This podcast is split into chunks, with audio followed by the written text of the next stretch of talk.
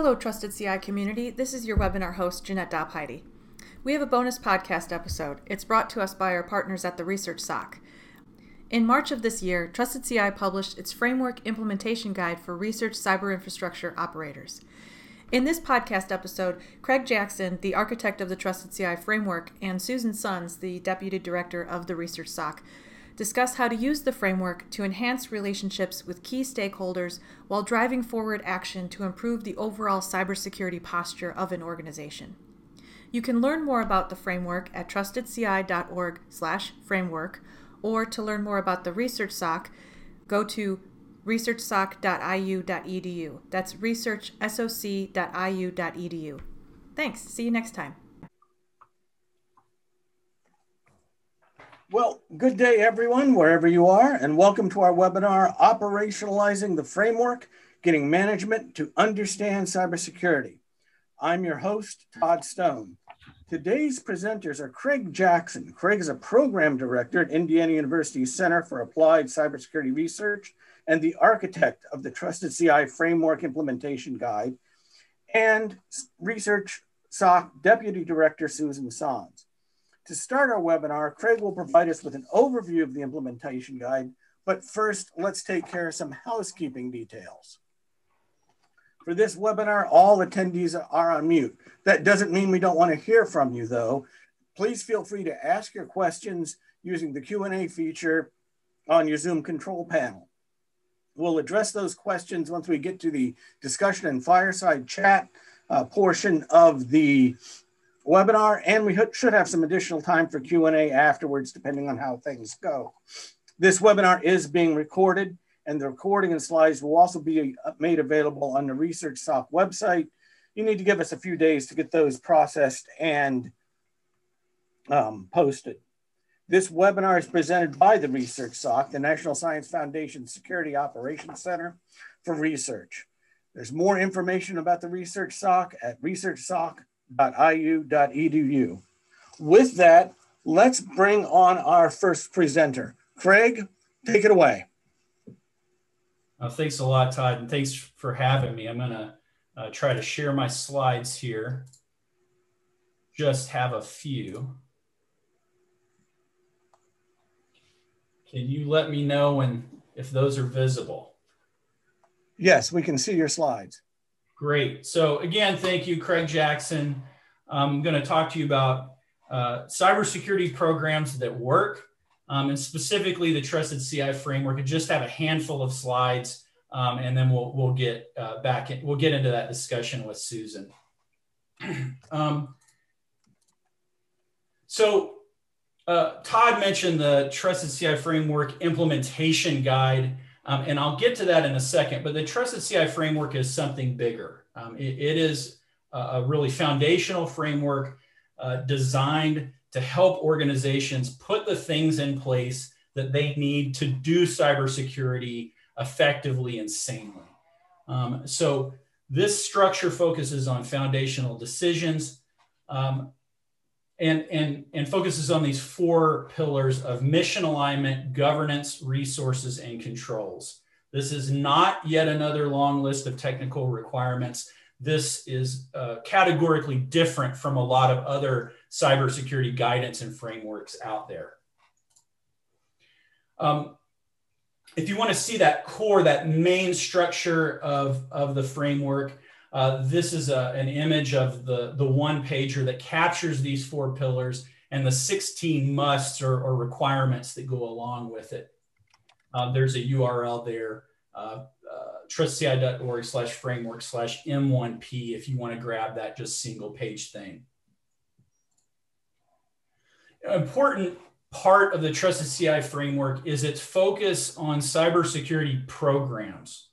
Um, uh, our definition, you know, taken from Schwalbe, is a, a, cybersecurity program is a group of related cybersecurity focused projects and, and ongoing activities managed in a coordinated way to obtain benefits not available for managing them individually, right? This is about being organized um, and uh, the one way that we think about it is, is, a cybersecurity program is like an organ. It's like a heart or a liver or kidneys or what have you that lives as part of uh, your organization through its life cycle.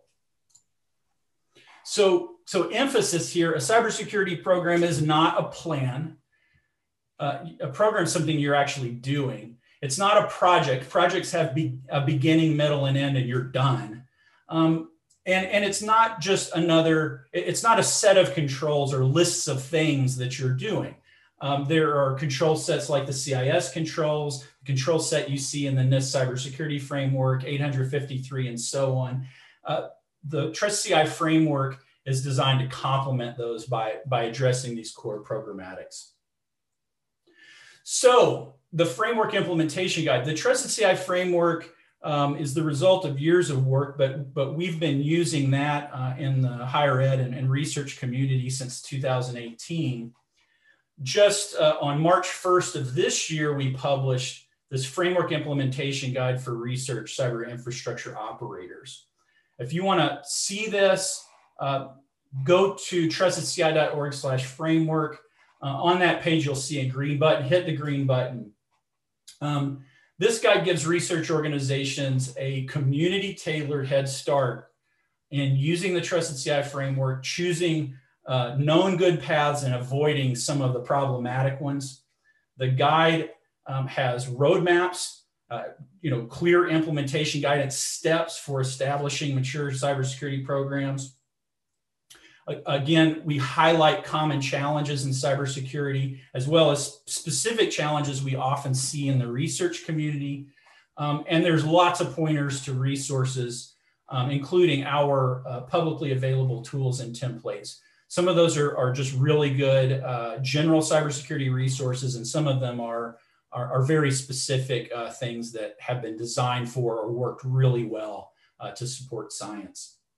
And something I want to highlight here um, is that the framework Im- implementation guide was not just built by me. Um, we had a very uh, experienced multi institutional team working on this.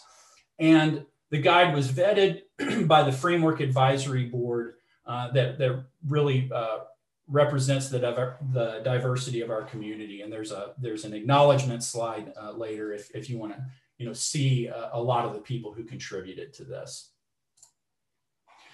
Um, instead of giving you a full tour, in part because I can't wait to talk to Susan, I'll just give you a few ideas about getting started. If, if this if this webinar, if this thing piques your interest, sounds like it might fill fill a, a gap for you. Um, so, uh, here's a few ideas. One, um, go to trustedci.org slash framework slash core. Uh, this thing is a little more than that than that one pager I showed you it explains, it has basically a paragraph for each one of those 16 musts. Um, so so you, you or your leadership or whoever can just quickly get a handle on what we're talking about. And, and without doing any more, I would assert you, you know, you're smart, uh, you work in this field, you can look at those musts and say, have we addressed this? If not, why not? If so, how's it working out? Do we need to think about change? Uh, second thing, again, you know, hit that green button and grab the guide uh, and share it with your team and leadership. I want to emphasize the leadership piece here. Um, this this guide was, and the whole framework itself was designed not only for cybersecurity people, not only for technologists, uh, but for leaders. And, and our experience so far is that you, you don't have to have a ton of cybersecurity experience to pick this thing up and get an idea of the fundamentals that we're talking about. Um, one last suggestion specific to the framework implementation guide, we lovingly call it the FIG, um, is at page seven of that guide, there's a one page section on getting started that's, that goes into a little bit more detail, offers a few more ideas for an organization that really seriously wants to, to take this guide and, and find a way to run with it. Uh, that's the acknowledgement page. I'll, I, I, think this is being recorded, so uh, people could pause here if they wanted to, to, to look that over. And, and with that, um, I would, I think, uh, turn it over to Susan. Hey, everyone. So this is the part where I get to interrogate Craig a little. More friendly than an interrogation. But if you folks have questions, please raise your hand or use the question and answer feature. Don't wait for a question block. Say what's on your mind. Um, Todd will interrupt us and make sure that we're talking about what you guys want to hear from us because I have my questions, but I get to talk to Craig every day. So, Craig, you mentioned that the framework is not a list of controls. Can you explain how it's related to the control sets people are used to, like, say, the CIS top 20? Yeah, um, absolutely. So, um, one of the 16 musts, it's actually, it's must 15 is about baseline control sets. And it says organizations must adopt and use a baseline control set, like at least one. And things like the CIS controls, and you know, Susan, you know, I love the CIS controls for a lot of reasons. That, that's an example of a baseline control set. Uh, NIST CSF has a baseline control set, which is the main thing that people pay attention to in there or whatever. And so um, the, the direction from uh, the Trusted CI framework is there are good uh, baseline control sets out there and you need to to pick one adopt it and figure out how to use it. That doesn't mean you mindlessly use it and just like try to do every single thing uh, without putting thought into it but uh, that that's that's the big connection.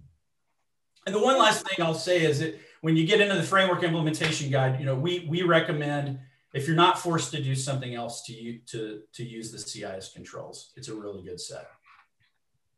I share your love for cis top 20 um, okay, so sometimes I find when we're doing consulting and outreach activities that leaders, especially non technical, really senior leadership, want to jump into seeing controls implemented, especially the things they've heard of, red team assessments and deep code inspection, and put off having a program for, you know, somewhere down the line or when we have more resources. What would you say to those people? Um, I think it would depend a little bit on the, the, the, situation that the organization finds itself in and what, what are those controls that leadership wants to see implemented. I think you mentioned like a you know red team assessments and deep code inspection, both of which can be very you know very very good things. They don't sound as fundamental must do as some other security controls. So it it would kind of depend on which ones they're calling for. If, if I heard leadership saying we must, we have to get two factor authentication in place, I would say yes, absolutely. Um, but you know, in terms of, I think you asked about you know putting off uh, developing a program.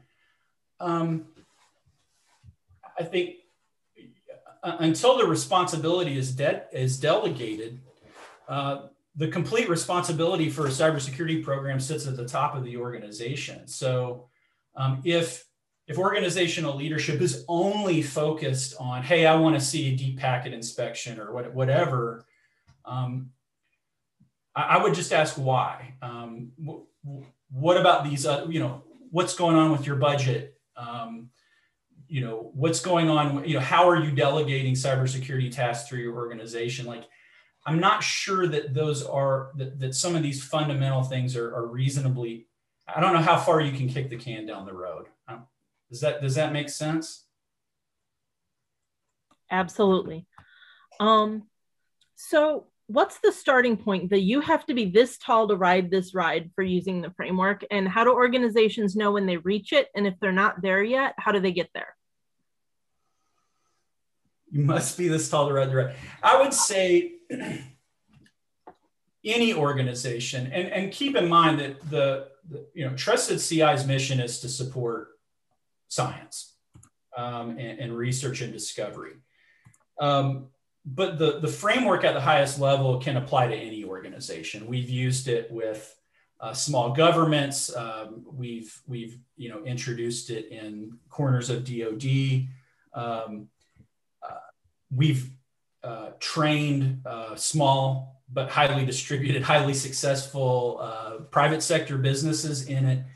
And, and, I would say that you know any organization can pick this thing up and and start using uh, the framework on a basic level. I was thinking about uh, you know uh, this the other day. Somebody else posed this question to me, and I was thinking, you know, I could, I could, I could, and probably should apply the trusted CI framework to my family. It would take a little bit more translation, but you know, um, you know, if if cyber threats are a real threat to you, and I feel like they're a threat to me, considering these things is worthwhile. But specific, let me let me just say that, that specifically for for RCOs, for, for research cyber infrastructure organizations. Um, there, there's a topic, and we touch on this a lot in the, in the FIG, in the, in the guide we just published, is many research organizations are uh, groups or units that are part, that have some sort of parent organization that's really obvious when you've got like a research computing center that's part of an R1 school or something. But there's all kinds of relationships where there's some parent uh, parenting going on. Um, and whether the unit, whether that smaller group should formalize, like seriously formalize a, a cybersecurity program of its own takes a little bit of judgment. Um, another kind of organization that we see, right, are collaborations or via virtual organizations, VOs. Um, and uh, um, uh, in the FIG, Appendix A, it's I think it's only one page, but it specifically is about this. If you're a unit of a bigger organization, or you have some kind of parent organization, or you're a collaboration, what are the kind of things that you would um, that you would consider in deciding?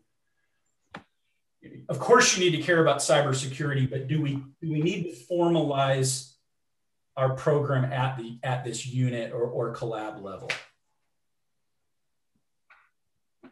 So I, I, guess I would say, you know, in summary, every everybody's tall enough, but then you get you get into the weeds of the complexity of our community, and you know, there's some judgment calls to be made. Okay, speaking of judgment calls, one of the framework's musts is budget. Can you talk about that a little? How does a science organization when they know when they've budgeted enough? How does the science organization know when they've budgeted enough? Um, uh, so, so this is a topic we definitely cover um, in uh, uh, MUST 11, which is about adequate resources, and MUST 12, which is specifically that, that budget one. Um, first, let me say that I think there's a there's another chapter about risk acceptance which can be kind of a hairy concept and we're trying to be fundamental and not like confuse people with a bunch of fancy terms but one of the most fundamental acts of risk assessment in cybersecurity that everybody has to make is when to say enough is enough spending resources all kinds of resources money people's time, social capital, functionality, right? Spending that stuff on cybersecurity, that, that's an act of risk assessment because you can't ever get all, you can't get rid of all cybersecurity risk. You could spend forever, right? I just, I just want to uh, acknowledge that, that th- this is a big leadership decision. Um, the, the framework implementation guide, especially chapters 11 and 12 in their the common challenges ha- go into this so there's about you know six or seven pages people could read and see the team's you know best thoughts on this topic but uh but more generally there's something about the question I, I think the way you asked it you know when when when have you spent enough that i based on my experience working with the research community i'm not sure that's I, I definitely don't think that's the first question that needs to be asked. Um, because what we've seen community benchmarking survey, what I think Trusted CI's experience is um, in conducting uh, uh, dozens of engagements with the community is that there is a lot of variety, a lot of variation from research organization to research organization in terms of cybersecurity maturity, in terms of spending. Um, and um, before I worry about have we spent enough, I, I think there's some other fundamental questions like, do you know what you're spending on cybersecurity? That's actually the budget chapter. That's really what it's about is saying, you got you need to spend something and you need to know what that is you need to be able to identify uh, uh, a budget um, do you know what your cybersecurity obligations are beyond your your own natural sense of wanting to protect your science mission like the stakeholder requirements laws and stuff like that those can drive uh, spending too um, do you really know what information assets that you have, where they are? Do you know what information assets, data flows, and, and stuff that that are coming through your organization? Like those are really fundamental things that I think would drive the the question around spending. Um, I like that you jumped right into one of my next questions, which was what what about organizations that think cybersecurity will just happen because they have an IT budget and cybersecurity kind of sounds like an IT thing? Ooh, I mean, I I, I question I, these days, Susan. I question: Are there really organizations that are? Does that really represent how anybody really thinks about this? Sadly, I'm working with one right now. Okay. um, um, the, their leadership really doesn't want cybersecurity to be its own line item. It's just been assumed to be part of the IT budget thus far. Okay, what I would say in that specific case mm-hmm. is that if if an if the organization is bound and determined, or because it's this is how they've always done it, that it's they don't just don't want to change, that they want cybersecurity spending to be a part of IT spending, some percentage, some part of IT spending. I would say if that may or may not be the, the best way to go. We could talk about that more. But at a minimum, you've got to know within IT, within that IT budget, assuming you have an identifiable IT or an identifiable technology budget, you've got to know well what what is being spent on cybersecurity. If if you can't figure that out, then you have no chance of benchmarking. You have no chance of being able to come to, you know, you, you, you cannot do the due diligence to make the decision to say, well, we've spent enough now. Well, what are you spending? Um, so. Awesome. Um, Thank you. But whether or not the budget, whether it's smart to have the budget live under the IT budget solely, I think is is another can of worms. Mm-hmm. I, don't know if you want. I don't know if people want to hear the complete the complete story, but. Um, so, how do vendor solutions fit in? Whether that's a technology that they buy, a service they engage, like ResearchSOC, um, building in a virtual security team rather than running it in house. How does that work with the framework? Um, you know, just referring specifically to the framework, um, the resources pillar has four musts. Okay.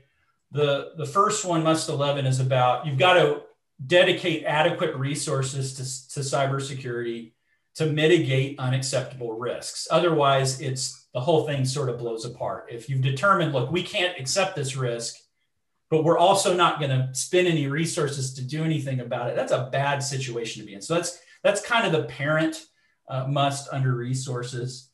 Um, the other ones are budget, personnel, and external cybersecurity resources. So th- those are the categories that we've broken down, the types of resources that we think are must-haves. You know, if you if you have an identified budget and you're only using, you only have external uh, cybersecurity resources, we don't believe that that you can have a competent cybersecurity program. Some internal personnel resources have to be allocated uh, to, to make this work. So, as an example, so things like vendors, vendors, um, you know, very much fall under uh, MUST 14. Organizations must identify external. I'm looking at my my little uh, pretty one pager that I just printed out. Um, organizations must identify external cybersecurity resources to support the, uh, the cybersecurity program. The, you know, there are great external resources of all different kinds, ResearchSOC being one of them, um, you know, all kinds of vendors being others, consultants, whatever. um, you know, people who, who supply tools and technologies for cybersecurity, uh, you know, information sharing groups, REN ISAC, the list goes on. Um, there's there's good ones, there's bad ones, there and in between. Like there's amazing stuff, there's snake oil, um, and so um, you know thought thought has to go in and vetting has to go into um, how much you spend on those and which ones you choose. But you'll know, you know, from our perspective, external cybersecurity resources are a must. Like I, uh, I don't believe, and I don't think my colleagues and, and uh, the people who've worked in this field for a long time believe that uh, any organization can kind of just go it alone. Um, as you point out, Susan, very often uh, the attackers, you know, share a lot and mm-hmm. think of themselves as a, a community, and and we certainly need to as well. So it would be within that, within you know the within that must that you get into that consideration of um, not only what external resources that we're that we're going to use, but how do we balance those against the other the other costs uh, and other expenditures of doing cybersecurity. So, what's your favorite part about introducing the framework to an organization that hasn't had it before? Um, so far, I think my favorite part has been, you know, sometimes, you know, to my surprise, frankly, uh, oh my goodness. So, working from home, and my one of my dogs is going bananas. I apologize. Um, n- not the most effective security control, I can tell you. She's she's only vicious when the, the doors are closed. So, um, favorite part is I'll, I'll tell you a story. I sat down with just this and the CEO of a company and who who who gets it that cybersecurity is like a big deal, but that's he's he's that's not what he's trained in. Um, he's trying to get up to speed, and pretty quickly, you know, this guy was like, okay, this is kind of speaking to me. This is different. I had, you know that I haven't seen this before. So like that's my favorite part is is just seeing that this has been able to kind of quickly connect with with folks who, I mean, you know, frankly, a lot of other cybersecurity guidance, even really, really good mm-hmm. uh, cybersecurity guidance, is not just doesn't touch on these basics. Um, uh, is not written in a way that um, non cybersecurity people or non technologists can can wrap their heads around. Um, so kind of just getting that that recognition. Okay, this thing might might make a difference for people has been kind of cool. Um, that rolls us into there's this huge emphasis on leadership, budget, and policy. Um, what would you say to the PIs, the other science leaders who say, well, I started a program and got a CISO because I never want to think about cybersecurity again?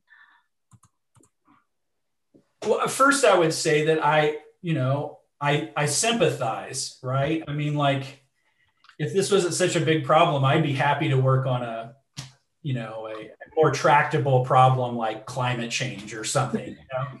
But the you know it's I feel for for leaders of any kind because it's it's such a weird problem.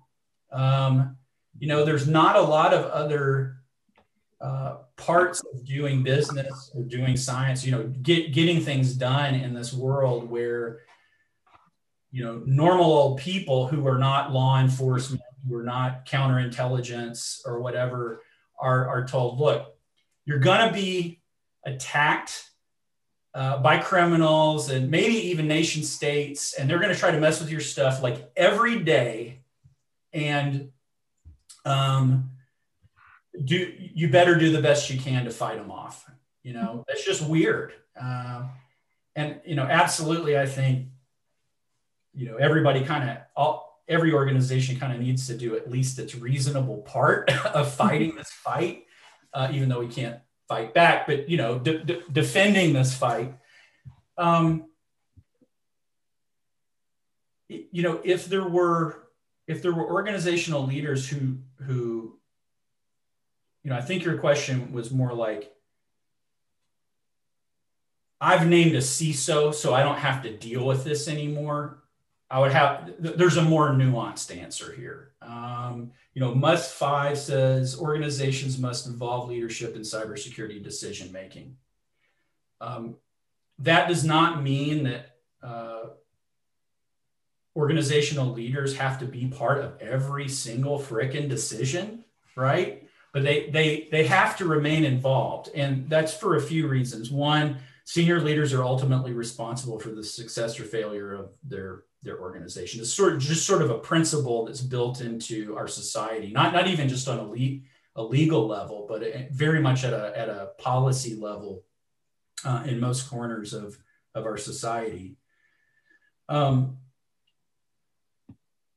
if if if cybersecurity threats were really de minimis, like were really really small, if if the threat to the science enterprise was was really small, then maybe you could do a kind of fire and forget delegation. Like I'm just going to delegate. You know, it's like if I'm going to delegate emptying the dishwasher to my five year old. It might not happen perfect, but there's just not a ton of risk um, to to the kid, to the family, to the household.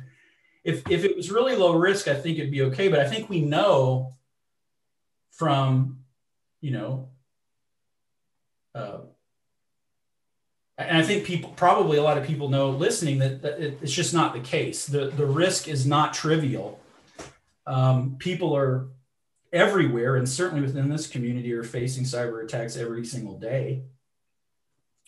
Um, and uh, ultimately, I don't know, I'm collecting my thoughts here. Um, the I think you hire a CISO for the same reason that you hire a doctor or a lawyer. Now I'm a lawyer, so I will talk about doctors. you, you you hire a doctor, like you go to your your general practitioner, you know your fa- your family practitioner, because even kind of for the basics of taking care of the human body and over time, I've I'm now substantially over 40 and have started to fall apart. So I'm really aware of this. Like it's complicated. And um, you know, I, I, I like I go to I go to that I go to doctor I go to my doctor because she uh, can deal with this complex thing. It can offload. It can relieve the cognitive load on me, and I can get good advice and and some diagnosis, right? Similarly, other kind of doctor like a surgeon, right? I I, I have a surgeon do, you know, uh, my whatever surgery. I, I don't. I thought about describing the last surgery I had. Not going to do that. But you you know you hire a surgeon because you couldn't possibly do this yourself. You need training. You need expertise. That doesn't mean that you just blindly say yes to every single thing your general practitioner does that does not mean that you, you know, that a, that a surgeon who really likes to cut says, oh, well, we should, we should repair that. And you just say yes without any sort of informed consent, without getting more information, thinking it through. And I think it's very similar here. Um, the, the, when designed well, I think that CISO, that cybersecurity, cybersecurity lead role is really about providing advice to the organization and providing providing sort of expert services. Um, but yeah, it's just fire fire and forget kind of delegation in this space. I, I I don't think it's wise. I don't think it would be good. It's not good for the organization. I love that doctor analogy, by the way. Thank you. Um, so you've heard me talk before about out of order security, like the organization that doesn't have an asset inventory doesn't have any monitoring, um, doesn't have any kind of configuration management, doesn't have two factor auth, has reused passwords. They have sort of these, the lack of the basic control set, but they want to jump into more advanced cybersecurity activities like pen testing and analyzing different threat models and trying to track threat actors, things like that do you think that the framework can help people help an organization make smart investments that they can really benefit from? And if not what would you recommend to sort of guide people away from that particular failure mode? Um, yeah i do i do think the cyber uh, I, I, do think the the trusted ci framework uh, can help with this. And i think the framework implementation guide has some good guidance um, in this area. Um, first off, you know, some some of the, a, number of the things you rattled off, you would, would clearly call these are cybersecurity controls. Mm-hmm.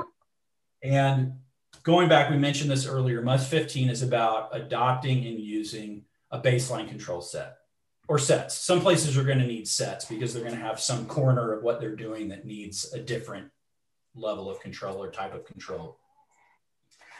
Um, the best ones of those sets, the CIS controls being the, the gold, are highly prioritized. And the CIS controls just keep getting more prioritized. And they're not just doing it willy-nilly. It's a it's a pretty diverse group of people who, who work on keeping that set updated. They're on 7.1 now still, I think, I hope, uh, because that's what we keep talking about. And, and so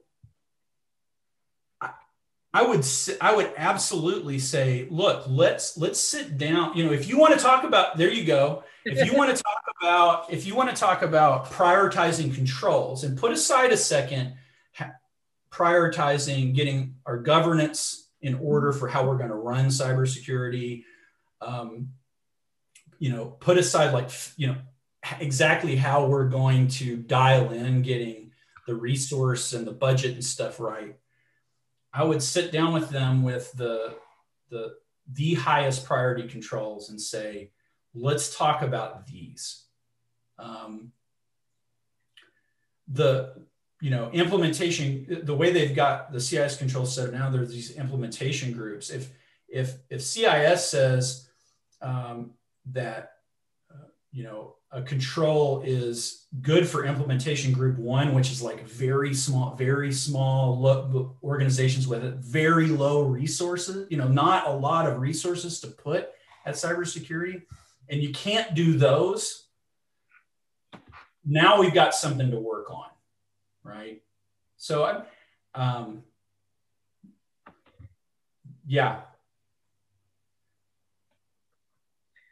So the, the, the, the, framework implementation guide would definitely lead lead people in that sort of direction. Mm-hmm.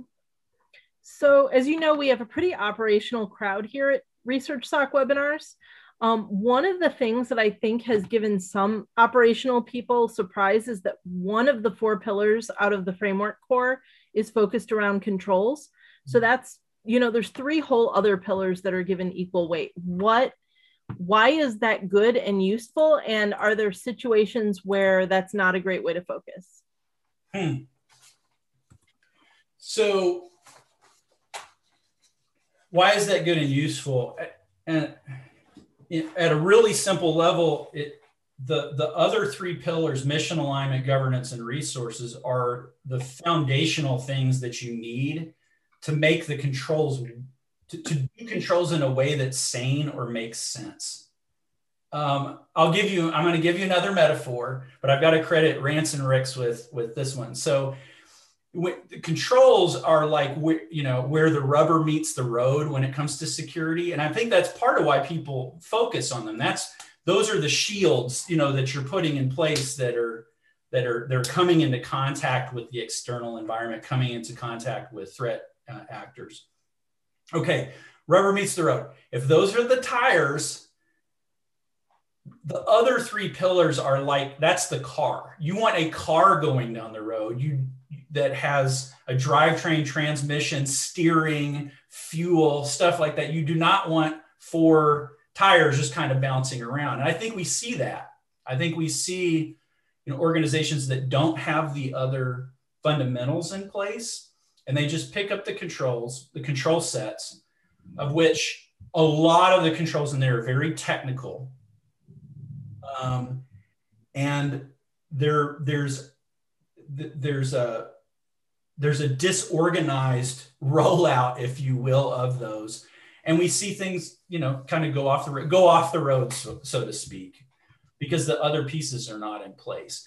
The other thing, the other thing I'll say, Susan, is just to go back to I think it was one of the first things we talked about um, today is um, we don't need to spend a ton of time talking about controls because there are really good third party resources.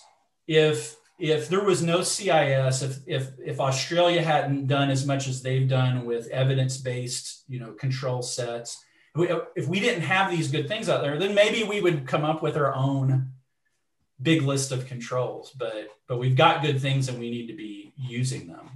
And frankly, we need to be providing feedback back into the communities like like CIS, very community or bigger community oriented thing. Um, you know, get, getting our voices into that space to, to influence the, you know, how those how those tools evolve. Awesome. We have our first audience question. Rick Wagner asks, is there a simple tracker for the musts?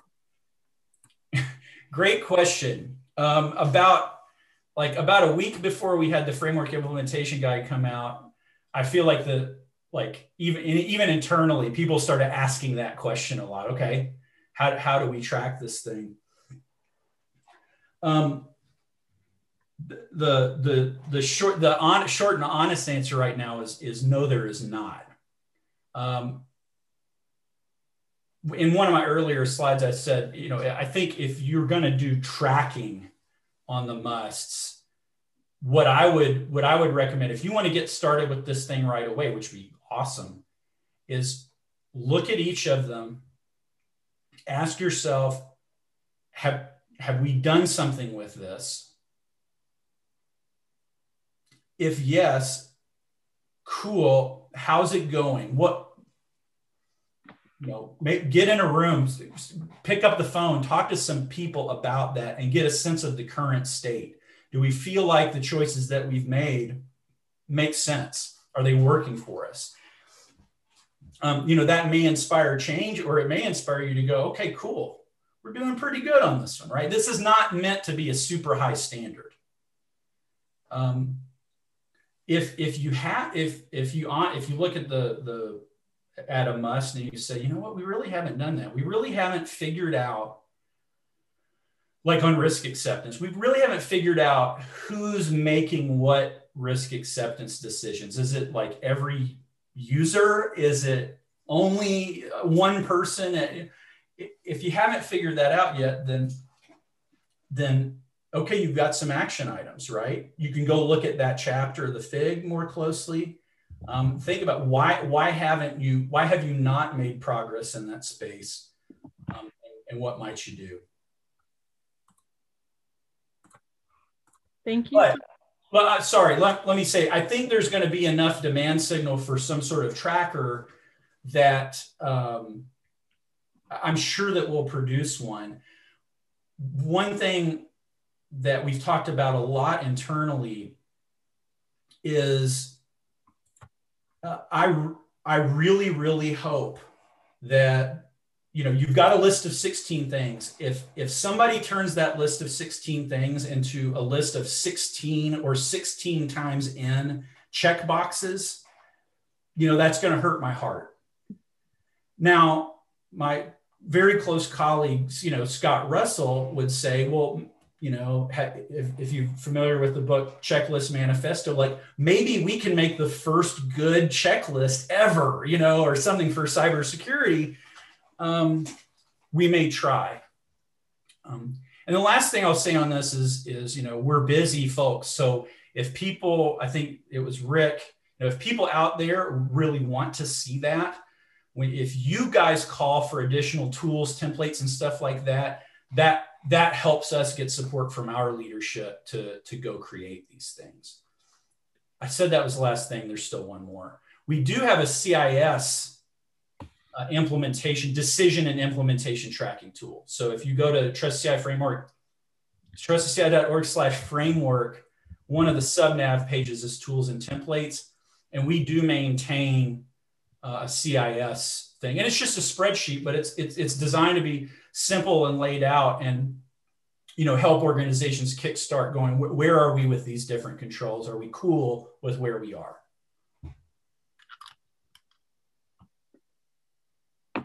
Okay, thank you so much. So any more audience questions? Because I have a couple more, but I'd rather speak to what you guys are most interested in.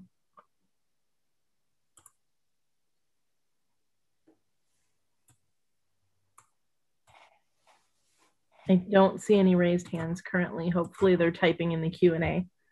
So um, I've talked a whole lot of control about controls, and that's because a lot of people in our audience are the folks who, you know, leadership says go do cybersecurity, and they're trying to pick the right controls, make sure they get implemented. Um, one of the first things that you said is the framework is for a program. It's not a project. It doesn't have a beginning and end. It's not a control set that you can check off. It is a program. Um, how can tech leadership do a better job of getting organizational leadership on board with the idea that we can't just have a beginning and done checklist and when it's done cybersecurity is over and handled how do how do they sell the idea of a program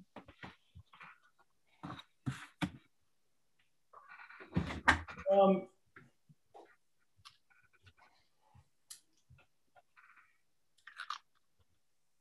it, it's a tough question because, in part, because I live in this world. I, I, I see cybersecurity as a you know, similar to, to other areas where organizations need to systematically deal with risk. That you know, it's just one of those things. It's not going to go away. You know, maybe we'll get some sort of AI thing or some quantum thing or something in a few years, and cybersecurity will stop being a problem. It's it's just it's not going away at all. Um, and so and, and it, it evolves. Now, sometimes cybersecurity people are are guilty of being like, cybersecurity is ever evolving and it's constantly changing. And I, I'm not so sure that it's that constantly changing, but it a lot of the the the processes and decisions that need to be made in cybersecurity, they that they're not going to stop. Let me let, let me get here. Maybe this would be motivating. So you've got a research organization that is uh, ha- has not invested not invested very much in cybersecurity, has not really gotten its act together. Um, it has a, a, pretty significant attack that it only learns about because like federal law enforcement calls or something like that. So okay, big time wake up call. Oh my gosh, what are we going to do? so, you know, fearing for their funding agencies being upset or whatever, people get it together and they put together a fairly good looking budget. Hey, we're going to we're going to react to this bad thing that happened and really seriously invest in cybersecurity. Um, does your investment in year one of your awakening need to be as high as it is in year three? Maybe maybe not. I mean that's the kind that, you know that's the kind of decision that leadership has to is going to want to keep its eye on. It's not that cybersecurity is ever going to go away but there's a tuning process over time. Um, yeah i don't know. I mean if it, if there are really people who think this is a, a problem you can you know, if you will just do these 7,000 things or whatever it is, you're, it's solved. I just don't, I don't think that stands up to the reality that we see today. Um, you know, you don't have to, you don't have to be a cybersecurity person to pick up the Wall Street Journal or whatever and see how it may not be as evolving as fast as some people say, but it's it's continuing. It's not getting better, um, and the the the threat environment that we work in is not getting better. You know things you know we're connecting more stuff not let you know not reducing and things like that. So we're absolutely. I, we only have a handful of minutes left so i'm going to stop you so that we can get our last audience question in. Anonymous attendee asks, any strategies for moving the needle within the pillars concurrently? Are some of the musts things that need to happen before the others?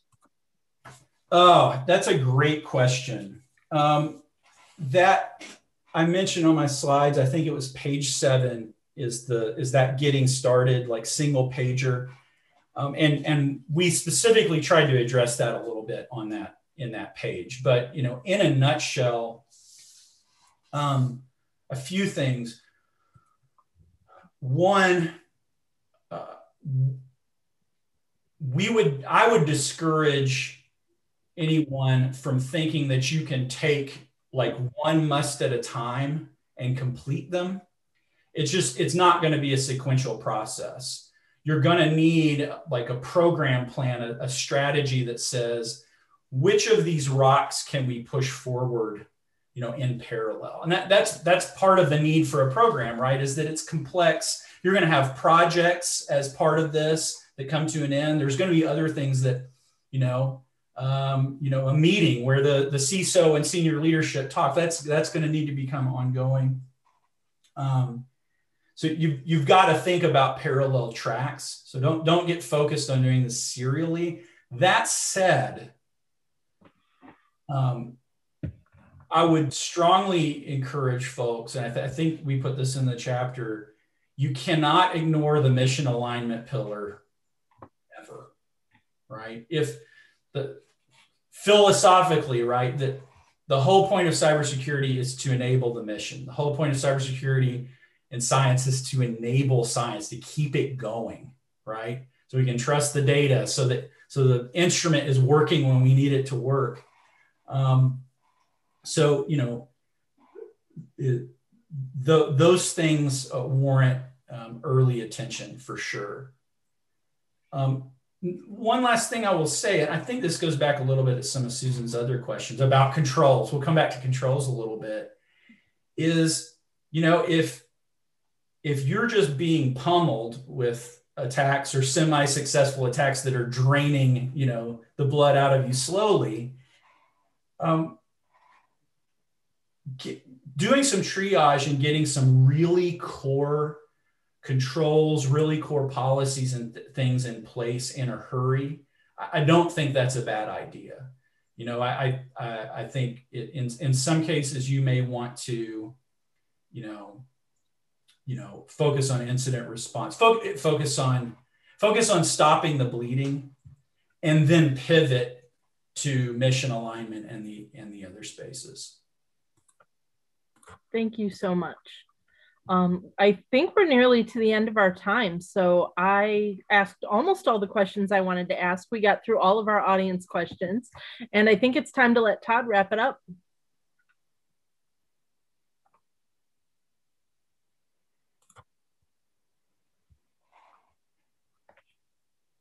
Thank you. I'll go ahead and share my screen. We should see a screen that says connect with Research SOC. Great. So we want to thank Craig Jackson and Susan Sons for that great presentation, that great discuss discussion.